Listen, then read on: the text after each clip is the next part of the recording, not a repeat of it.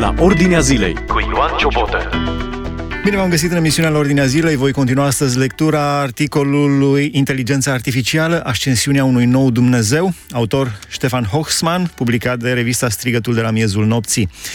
În ediția anterioară a emisiunii am lecturat prima parte a acestui articol, astăzi partea a doua. Credincioșii care nu cred că omenirea se poate ridica la statutul de zeu prin intermediul tehnologiei ar putea saluta apelul la o pauză în dezvoltarea tehnologiei inteligenței artificiale, cerută de unii dintre cei care se ocupă de acest domeniu. Cu toate acestea, ei ar trebui să țină cont de faptul că autorii și semnatarii scrisorii deschise de punere pe pauză a, te- a inteligenței artificiale nu sunt preocupați să pună capăt jocurilor de îndumnezeire a umanității. Din potrivă, ei cred într-un viitor înfloritor prin intermediul inteligenței artificiale și simpatizează cu trecerea de la dispozitivele digitale portabile la pilotul automat de inteligență artificială. La fel ca și colegilor care pledează pentru o inteligență artificială neîngrădită, ei sunt susținători ai transumanismului și ai manipulării genetice, pe care le văd ca pe niște instrumente excelente pentru a minimiza suferința pe pământ. În timp ce tabăra celor care încurajează inteligența artificială ia în considerare faptul că aceasta ar putea deveni în curând incontrolabilă de către oameni, tabăra celor care o frânează consideră că oamenii ar trebui să dețină controlul asupra ei cât mai mult timp posibil. Acest lucru pare foarte rezonabil, dar nu este altceva decât mândria străveche a oamenilor care s-a manifestat la Babel. Omenirea își imaginează că poate stăpâni tranziția îndrăzneață către o nouă eră imprevizibilă a inteligenței artificiale, bazându-se pe înțelepciunea sa superioară și pe moralitatea sa ireproșabilă. În continuare, autorul vorbește despre utopiștii digitali. Există nume mari în industrie care nu sunt de acord cu o pauză în dezvoltarea inteligenței artificiale. Nici Google, nici Microsoft nu au vrut sau nu au putut să comenteze atunci când le-a fost solicitată opinia de către ziarul de informatică Wired în uh, anul uh, 2023. Cele două corporații se află într-o competiție acerbă și este puțin probabil să fie interesate de o pauză în dezvoltarea inteligenței artificiale. Mai ales că Microsoft a investit 10 miliarde de dolari americani în ChatGPT și dorește să integreze robotul de chat în motorul său de căutare Bing, lucru pe care Google nu este dispus să-l accepte fără luptă. Fondatorul Microsoft, Bill Gates, a declarat pentru agenția de știri Reuters că apelurile la o pauză în domeniul inteligenței artificiale nu vor rezolva provocările. Potrivit lui Max Tegmark, Fondatorul Google, Larry Page, este unul dintre tehnoutopiștii pentru care dezvoltarea inteligenței artificiale și extinderea digitalizării în cosmos nu pot merge suficient de repede. În cartea sa Life 3.0, adică viața versiunea 3.0, Max Tegmark vorbește despre o conversație cu Page în cadrul unei petreceri. El relatează Page susținea cu pasiune poziția sa conform căreia viața digitală este următorul pas natural și de dorit în evoluția cosmică și că dacă lăsăm intelectul digital să fie liber, în loc să încercăm să-l oprim sau să-l înrobim, rezultatul va fi aproape sigur unul bun. Și despre minunata lume nouă. Potrivit uh, publicației Frankfurter Rundschau, încă înaintea lui Elon Musk, care este cel mai important semnatar al scrisorii deschise de punere pe pauză a inteligenței artificiale, uh, care a fost în anul 2023, Wikipedia îl numește pe scriitorul Yuval Noah Harari drept cel mai influent intelectual al timpului nostru. Harari se teme de inteligența artificială dezlănțuită. Spune el, inteligența artificială tocmai pune mâna pe cheia universală a civilizației. Omenirea nu-și poate permite să piardă acum. Potrivit lui Harari, suntem în pericol de a fi conduși în curând de un stat de supraveghere cu autopilot artificial, care ar putea fi mai rău decât uh, în romanul 1984 al lui George Orwell. În schimb, el găsește cuvinte surprinzător de pozitive despre autorul său preferat, Aldous Huxley, și bestsellerul său mondial Brave New World, minunata lume nouă, pentru a cărui ediție aniversară de 90 de ani, scriitorul Yuval Noah Harari a scris prefața. Harari nu este atât de sigur că acest roman ar trebui clasificat în genul distopiei, așa cum a fost odinioară. Astăzi, opera lui Huxley este mai degrabă interpretată ca o utopie, spunea el. Harari îl admiră pe Huxley, care a fost influențat de budism, pentru că atunci, pe vremea lui, cu peste 90 de ani în urmă, a prevăzut deja cu o anticipare ingenioasă noua și curaja, curajoasa lume a consumului din prezent. El este entuziasmat de statutul mondial al lui Huxley, care se, lipește de, se lipsește de poliția secretă, de totalitarism și brutalitate și le permite cetățenilor săi să trăiască o viață de fericire și plăcere prin sex, droguri și muzică rock and roll, astfel încât chiar și sclavii din cea mai joasă castă sunt recunoscători pentru micul lor paradis pe pământ. Potrivit lui Harari, spune autorul acestui articol, vă reamintesc, lecturez articolul Inteligența artificială, ascensiunea unui nou Dumnezeu, autor Ștefan Hoxman, publicat de revista Strigătul de la miezul nopții. Potrivit lui Harari, dezvoltarea inteligenței artificiale nu poate fi oprită. Pentru el, inteligența artificială nu este nici bună, nici rea, depinde doar de cine o controlează. Astfel, pe lângă numeroasele îngrijorări legate de aceasta, Harari are și o mare fascinație pentru inteligența artificială, deoarece vede în ea potențialul de a reduce sau de a depăși suferința pe pământ.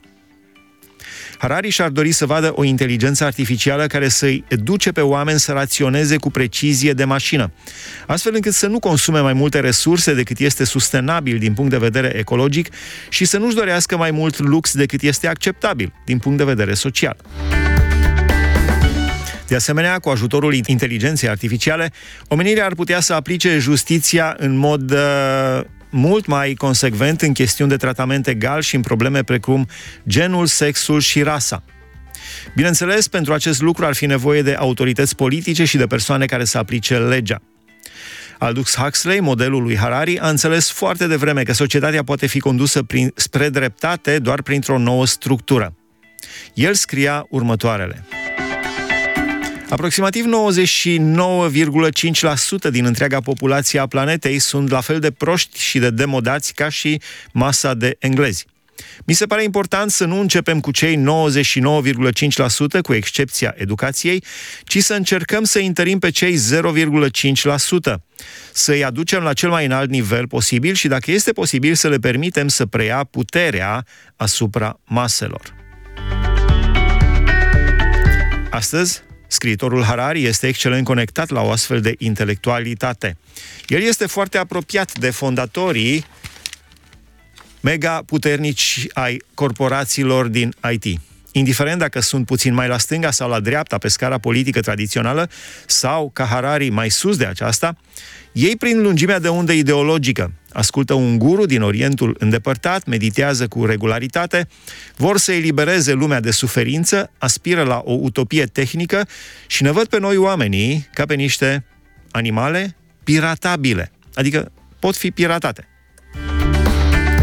Ei nu, ar, uh, ei nu ar spune-o chiar așa, dar Harari o spune.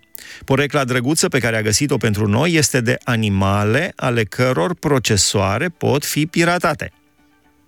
Sistemul Brave New World a excelat în această disciplină, vânzându-le cetățenilor săi banalități goale și satisfacții josnice, ca fiind viața reală din grădina zoologică a vanităților, pentru a-i atrage în roata de hamster a mașinăriei de stat. Această strategie nu este necunoscută în era internetului. Odată ce inteligența artificială este înregimentată, este posibil ca ea să fie chiar perfecționată. Harari nu laudă piratarea procesoarelor umane, ci o condamnă. Totuși, el înțelege imensul potențial pozitiv de manipulare prin inteligența artificială, deoarece o manipulare tot mai mare va veni inevitabil peste noi. Este mai puțin o chestiune de a lupta împotriva manipulării, ci de a o folosi pentru o cauză corectă. Deja prietenii filantropii ai lui Harari lucrează cu zel dezinteresat pentru a crea un habitat cu suferință redusă pentru aceste animale care pot, pot fi piratate sau hecuite unde se pot dedica în întregime petrecerii timpului liber, artei și plăcerii, în timp ce mașinăriile le fac lucrul cu o amabilitate suspect de iubitoare.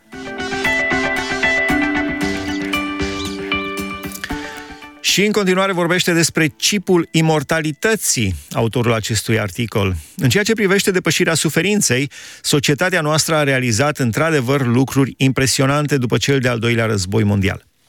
Până în anul 2015, aducătorii tradiționali de suferință au fost în mare parte înfrânți, iar mulțimea de Homo sapiens a putut să proclame cu mândrie am decimat foametea în lume, am eliminat epidemiile și am redus numărul morților în războaie.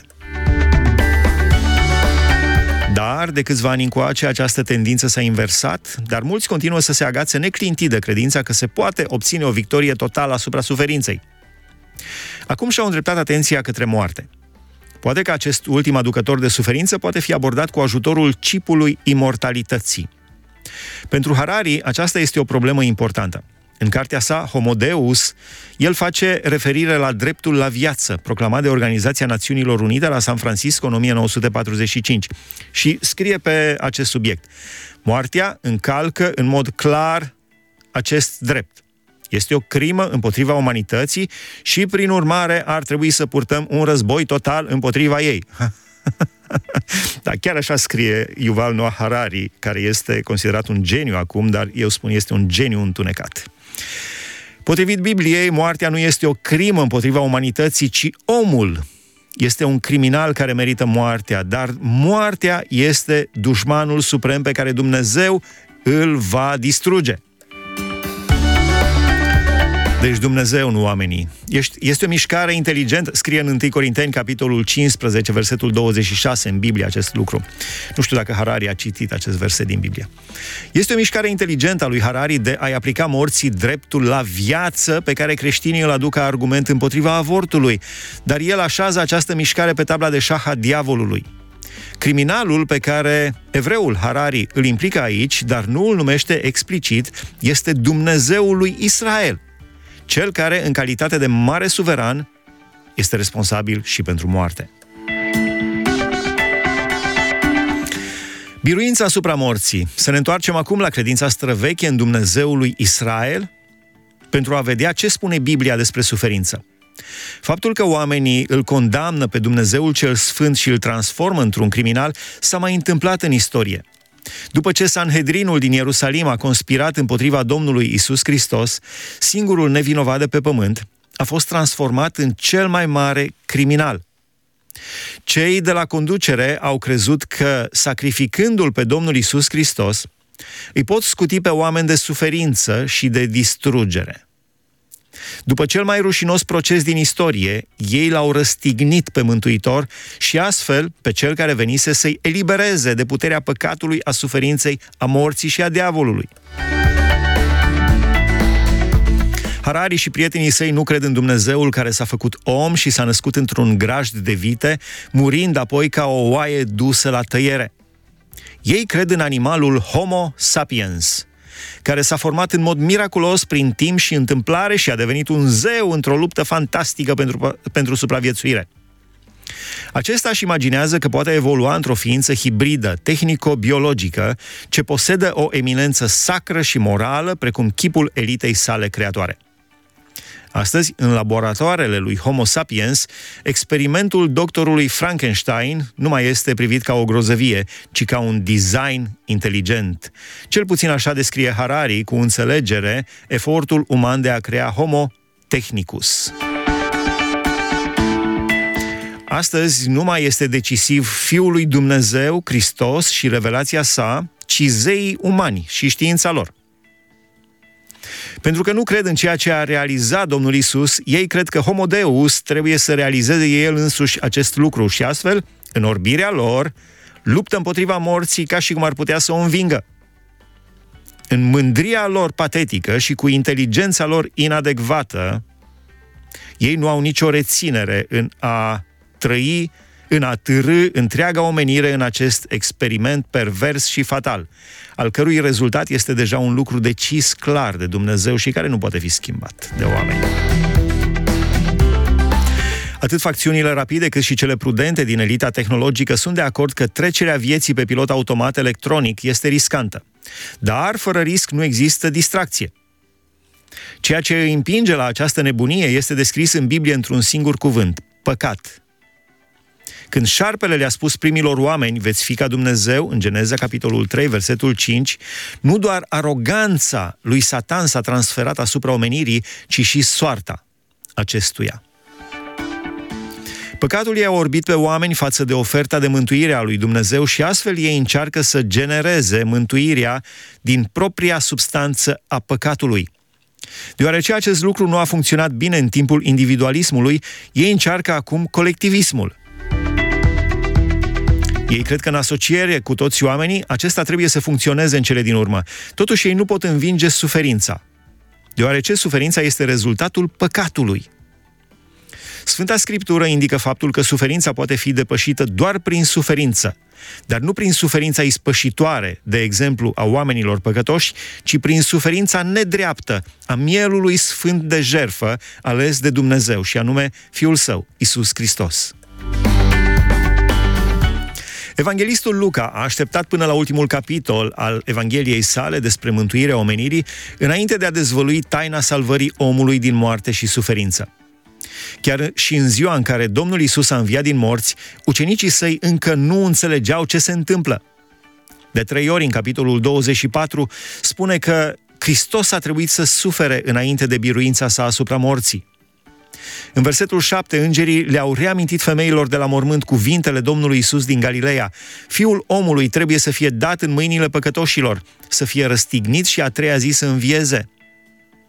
În versetul 26, Domnul Isus le spune celor doi ucenici de, la, de pe drumul către Emaus, la Emaus, nu trebuia să sufere Hristosul aceste lucruri și să intre în slava sa? Apoi, în versetele 45 și 46, Domnul Isus dezvăluie misterul ucenicilor adunați. Atunci le-a deschis mintea să înțeleagă scripturile. Și le-a zis, așa este scris, și așa trebuia să pătimească Hristos și să învieze a treia zi dintre cei morți. Asta spune Biblia, Sfânta Scriptură. Dar ceea ce Harari nu poate vedea cu înțelepciunea lui pământească, Domnul Isus le-a relevat ucenicilor săi și nouă, credincioșilor, și anume, nu există o înfrângere a suferinței, o înfrângere totală, decât prin suferința lui Dumnezeu. Sfântul Fiu al lui Dumnezeu avea să triumfe, dar înainte de biruință trebuia să sufere conform planului divin. El a fost singurul demn să poarte și să ispășească vina omenirii. Cu acest mesaj de biruință prin suferință, Domnul Isus și-a surprins prietenii și dușmanii deopotrivă. Ucenicii săi doreau să-i salveze trupul uman de la suferință pentru a-l păstra. Adversarii săi doreau să-l vadă suferind pentru a-l distruge. Dar Domnul Isus a dorit suferința crucii de dragul bucuriei puse înaintea sa pentru a deveni cel întâi născut între mulți frați. După ce Domnul Isus l-a înviat pe Lazar, Sanhedrinul iudeilor s-a reunit pentru a delibera. În acest proces, Dumnezeu l-a condus pe marele preot Caiafa ad absurdum. El a fost creierul din spatele cele mai întunecate conspirații din istoria lumii și a spus despre Domnul Isus în fața Sinedriului. Oare nu vă gândiți că este în folosul vostru să moară un singur om pentru norod și să nu piară tot neamul? Evanghelia după Ioan, capitolul 11, versetul 50. El a vrut să vadă o singură persoană suferind, pentru ca alții să fie scutiți de suferință. Caiafa a rostit aceste cuvinte cu rea intenție împotriva lui Dumnezeu. Dar Dumnezeu a fost cel care l-a lăsat să rostească aceste cuvinte, arătând că el vrea binele poporului. Evanghelistul Ioan explică acest lucru în următorul verset. Lucrul acesta nu l-a spus de la el, ci fiindcă era mare preot în anul acela, a prorocit că Isus avea să moară pentru neam. Evanghelia după Ioan, capitolul 11, versetul 51. Și Dumnezeu a vrut să-l vadă pe acest unul suferind pentru ca toți cei care cred să nu mai fie nevoiți să sufere moartea a doua. Revelația că biruința Domnului Isus trebuia să se realizeze prin suferință nu este izolată în versetele 45 și 46, ci este integrată în contextul trecutului și al viitorului. În versetul 44, Domnul Isus ne amintește că mesajul biruinței prin suferință fusese deja anunțat în scripturile Vechiului Testament, de exemplu în profetul Isaia, capitolul 53. În versetele 47 și 48, Domnul Isus profețește că ucenicii vor mărturisi Evanghelia biruinței prin suferință. Mai târziu citim cum mesajul Hristosul trebuia să pătimească și să învieze din morți se derulează ca un refren în faptele apostolilor, în fața ucenicilor, a apostolilor și a tuturor celor care erau nedumeriți și nu înțelegeau ce s-a întâmplat.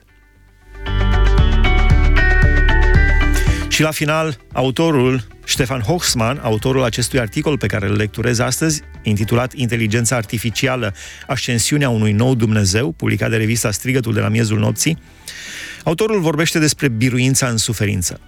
Domnul Iisus a biruit asupra păcatului, a morții și a diavolului prin suferință. El le-a făgăduit urmașilor săi biruința în suferință. Credincioșii nu încearcă disperat să evite suferința pe pământ. Ei sunt realiști și înțeleg că omenirea nu poate scăpa de suferință pe acest pământ căzut. Astfel, ei înfruntă suferința cu capul sus, deoarece au încrederea răbdătoare că Domnul Isus îi va ridica și îi va conduce spre o casă cerească mai bună. Nu tehnologia, nu tehnica, nu inteligența artificială ne conduce spre casa cerească mai bună, ci Domnul Isus.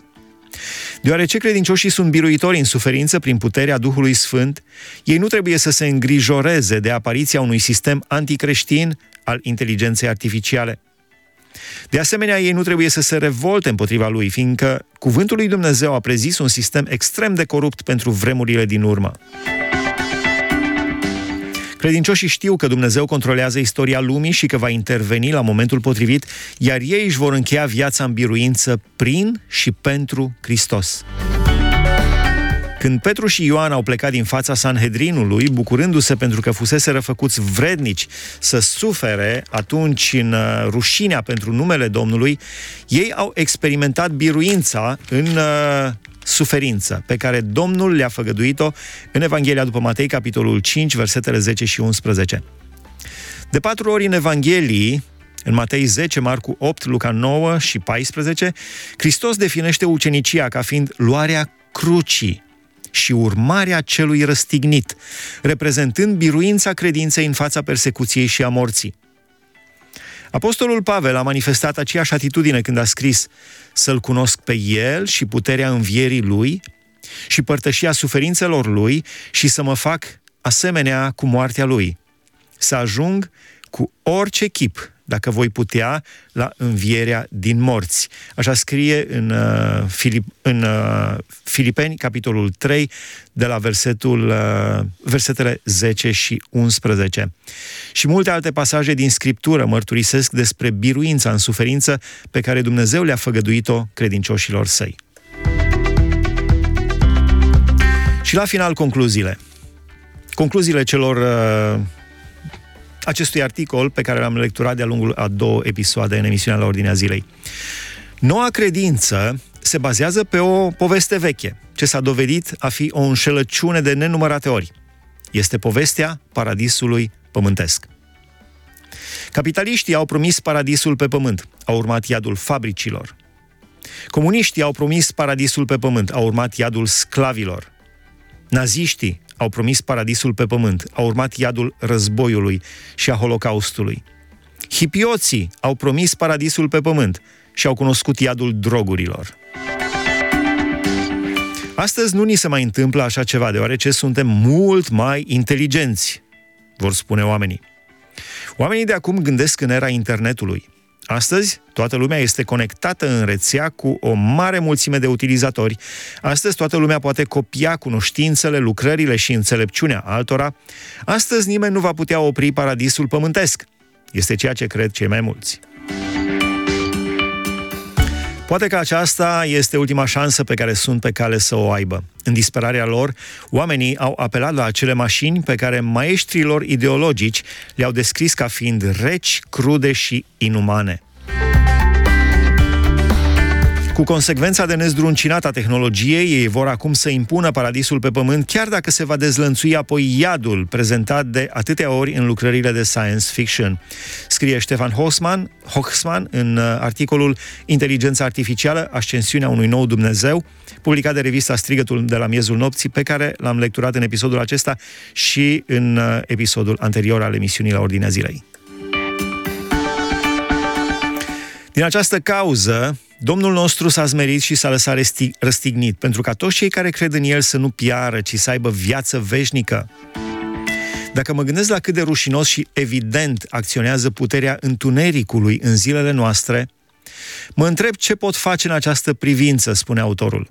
Există un lucru pe care pot și vreau să-l fac, și anume să proclam victoria lui Hristos asupra morții. Aceasta este chemarea noastră a creștinilor. Cu cât mașinile ne limitează mai mult, cu atât mai mult dorim să proclamăm cu bucurie acest mesaj în puterea Duhului Sfânt. Biblia ne învață că Dumnezeu a scurtat zilele în vremurile de pe urmă, astfel ca, dacă este cu putință, să nu fie înșelați și cei aleși. Marcu, în capitolul 13, versetele 20 la 22. Acest verset se potrivește bine cu timpul nostru. El implică faptul că după această scurtare a zilelor vine marele final, mântuirea și judecata, raiul și iadul, învingerea veșnică a suferinței sau trecerea în suferința veșnică. Cunoaștem nici ziua, nici ceasul venirii sale, dar doar pentru că Harari și prietenii săi de la Future of Life Institute cred că istoria se află chiar acum în pragul unei noi ere și a unei noi umanități, nu înseamnă că revenirea Domnului Isus Hristos nu poate fi paralelă cu aceasta. Așadar, după cum am învățat, trebuie să veghem tot timpul și să fim pregătiți pentru venirea lui Hristos în orice clipă, nu ar fi prima dată când Dumnezeu își scrie istoria mântuirii în paralel cu istoria profană, dezastruoasă a înțelepților acestei lumi. Iar în acest proces o conduce ad absurdum. De-a lungul a două episoade ați urmărit lectura articolului Inteligența artificială, ascensiunea unui nou Dumnezeu, autor Ștefan Hoxman, publicat de revista Strigătul de la miezul nopții.